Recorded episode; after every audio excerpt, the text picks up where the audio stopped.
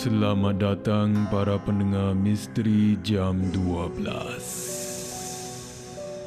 Anda diundang bertemankan saya, Safwan Shah dan Adi Rahman setiap malam Isnin hingga Jumaat berdetik selepas 12 tengah malam. Kisah-kisah misteri anda akan kami kongsikan. Ingat, jangan terlalu taksub atau percaya dengan apa yang dikongsikan dalam gerun malam ini. Ia sekadar hiburan sahaja. Tiada siapa yang boleh mengesahkan kebenarannya. Jangan takut flower.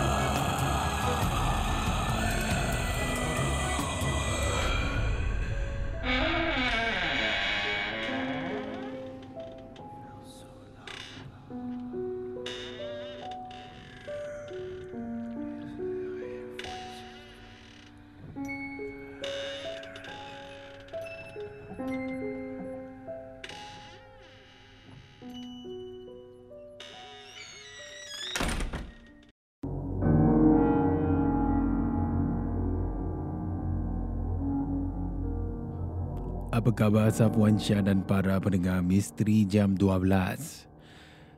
Malam ini saya nak kongsi kisah yang berlaku pada tahun 2020. Ha, ini tahu ha, ini berlaku tahun lepas di mana saya bekerja di sebuah hotel di Singapura sebagai security ataupun pengawal di sana. Kerja saya ini hanya menjagalah tempat ini ya jikalau ada uh, perlu bantuan saya ya uh, terutama sekali kepada mereka yang berkuarantin lah. Ya yang duduk di hotel tersebut sebabkan dijangkiti COVID-19 ataupun di sebagai uh, katanya di suspek lah ya untuk uh, dijangkiti COVID-19 saya harus bantuin mereka. Dan pengalaman saya ni nak katakan seram saya rasa lebih seram orang yang meminta bantuan. Sebab masa tu saya sedang uh, duduklah berjaga kan memantau di tempat duduk yang uh, ditentukan. Saya sedang duduk sambil tu sedang mengguna handphone macam biasa. Malam tu pula saya terima satu teks. Ya, saya terima satu message daripada pihak atasan ini katanya suruh naik di tingkat empat dan bantu seorang penduduk di sana. Tanpa ketahui apa-apa uh, konteks, ya, saya tak tahulah apa sebenarnya yang uh, orang ini perlu bantuan, kenapa dia panggil saya untuk naik ke atas, apa sebabnya saya memang tak tahulah pada masa tu. Tapi bila saya naik siapa ni, saya ini sebagai pengawal, saya kena naik seorang diri kan. Sambil tu lagi satu sedang uh, duduk berjaga di depan. Jadi bila saya saya naik ni di tingkat empat, hotel ni satunya agak seram sebenarnya. Suasana pada waktu malam memang seram dan pada waktu siang pun memang seram juga. Untuk pengetahuan semua, hotel ni pemilik hotel ni dia memang percaya tentang feng shui feng shui lah. Ha, Feng Shui ni dia macam kepercayaan orang berbangsa Cina ataupun Buddhis kalau tidak silap saya. Ya dan uh, sedangkan dia ni percaya sangat dengan Feng Shui, dalam hotel tu direka mengikut apa yang dia percaya. Jadi bayangkan para pendengar misteri jam 12 Hotel ni kan lantai koridor dia dia gunakan kapet kebanyakan lah. Hotel koridor ini pun menggunakan kapet tapi pilihan warna kapet dia ni memang menyeramkan. Warna kapetnya gelap warna merah ataupun lebih tepat lagi warna merah pekat. Ha, macam darah lah warnanya kan. Dan dalam hotel ni dinding dia memang gelap juga. Ya, dinding dia dengan warna gelap bertambahkan lagi dengan uh, kapet yang sangat gelap warna uh, merah pekat gitu. Kemudian di dinding ini digantung lah ya. Di dinding ini ada gambar yang digantung. Seorang wanita yang bermain seruling. Ha, di tingkat empat ni lah. Hanya di tingkat empat ini ada wanita, gambar wanita ini yang bermain seruling. Di mana mata dia ni merah. Dan setiap kali kalau saya naik di tingkat empat tu, ya saya mengawal, saya buat clocking dan sebagainya, mata ni, mata dalam gambar tu saya boleh perasan. Macam dia sedang mengikuti dan mengikuri saya lah. Pergerakan saya semuanya sedang dipantau oleh wanita dalam gambar ni. Saya tak pasti kalau di sebalik gambar tu ada cerita ataupun tidak.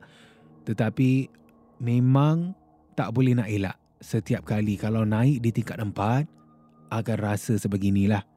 Rasa macam dipantau, rasa macam diperhatikan oleh sesuatu. Yang lebih menyeramkan, diperhatikan oleh gambar seorang wanita bermain seruling. Jadi, kembali kepada kisah saya ini, bila saya naik di tingkat empat, nampak gambar ni, saya cepat-cepatlah jalankan cari unit nombor uh, bilik hotel tersebut. Dah sampai, orang tu yang merayu, dia berdiri di depan pintu sambil tu dia sedang menangis, Safwan. Dia menangis dan dia berbual lah dengan saya kan. Ha, dia berbangsa Cina. Dia kata, Uncle, Uncle, I cannot sleep, Uncle, I cannot sleep. Saya dekat sini pun tanya kenapa. Kan, ha, saya tanya kenapa, why can you sleep? Uh, perempuan ni katakan, ya, kata dia lah, dalam bilik dia ni, bila dia tutup lampu untuk tidur, lampu di dalam bilik dia hidup dengan sendirinya. Dan ini berlaku berkali-kali katanya. Ya, dia merayu kepada saya sambil tu menangis. Katanya, Uncle, I cannot sleep. I close the light, the thing on again. I close the light, the thing on again. I close the thing on again. Dia menangis kepada saya, Safuan. Dan apa yang saya boleh lakukan ni, saya kena hubungilah pihak atasan kan. Ha, saya nak beritahu dia yang uh, wanita ni dalam uh, perasaan ataupun dalam keadaan yang uh, tertekan lah. Dia tak boleh nak tidur. Katanya dalam bilik dia ni ada gangguan yang dia katanya lampu ni hidup semula walaupun dia dah matikan. Saya cuba tenangkan wanita ni. Saya cuba katakan kepada dia lah. Uh, eh why not you go inside ya. Apa kata awak masuk ke dalam. Lepas tu lampu ni biarkan dihidupkan. Kemudian jangan jangan hiraukanlah. Saya saya cuba nak tenangkan fikiran dia kan. Dan saya sarankan kepada dia dalam bilik ni biar televisyen dia dihidupkan. Jangan matikan televisyen. Tapi wanita ni terus memang katanya tak nak masuk sebab tak beranilah. Ya, dia cuba untuk lupakan, dia cuba untuk abaikan apa yang berlaku tapi dia memang tak berani sebab dia dah cuba sedaya upaya dia sebelum dia menelpon dan minta bantuan. Jadi saya ni apa lagi? Saya pun okeylah saya nak masuk ke dalam kan? Sebab pendekkan cerita saya dah beritahu pihak atasan dan pihak atasan ini pun katakan okey alihkan tempat tidur dia supaya dia dapat tidur dengan tenang lah. Jadi bila saya kata suruh ambilkan barang, ya suruh dia ambil barang dia supaya kita boleh alih tempat lain, alih ke bilik lain lah. Dia kata suruh saya ni teman masuk ke dalam sebab dia rasa takut sangat. Dan bila saya masuk ni Safwan, bayangkan barang dengan misteri jam 12. Bila saya masuk langkah ke dalam, bila saya langkah tu dah dapat rasa dah. Bilik ni macam ada sesuatu yang tak kena. Ya, saat tu juga saya pun tolong kan angkat barang dia, kemudian naik ke dalam uh, bawa dia ke dalam bilik yang barulah. Ha, bila dah masuk dalam bilik baru ni, dia minta saya untuk teman sekejap sebelum saya ni boleh beredar pulang ke tempat di tingkat bawah untuk saya kembali bertugas lah.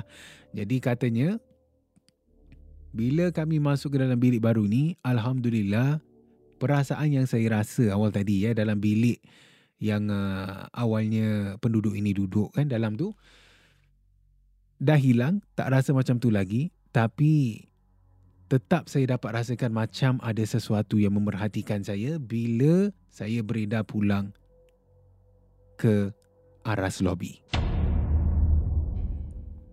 Saya tak tahulah kalau hotel ni berhantu atau tidak, tapi mungkin ada kena mengena dengan barang-barang yang diletak dalam bilik hotel ataupun dalam koridor hotel tu. Seperti gambar-gambar wanita, eh, wanita yang bermain seruling dan sebagainya dan juga kapet dan uh, juga dinding yang uh, dipilih lah dinding warna dinding hotel ni. Di mana hotel koridor ni memang malap dan gelap sangat. Sehingga kan saya sendiri pada waktu pagi, waktu siang pun kadang-kadang saya bekerja shift akan rasa takut juga. Sekian. Minta maaf Zafwan kalau kisah saya ini tak beberapa seram. Dan selamat malam dalam Misteri Jam 12. Terima kasih kerana mendengar Misteri Jam 12. Terima kasih kerana Rancangan satu jam ini Jam 12. seperti mana yang selalu diingatkan.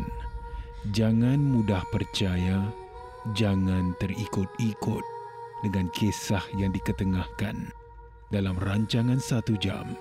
Misteri Jam 12 Gerun Malam. Sehingga kita jumpa lagi di dalam satu lagi malam. Misteri jam 12 satu lagi malam. Gerun Misteri jam 12 malam. malam.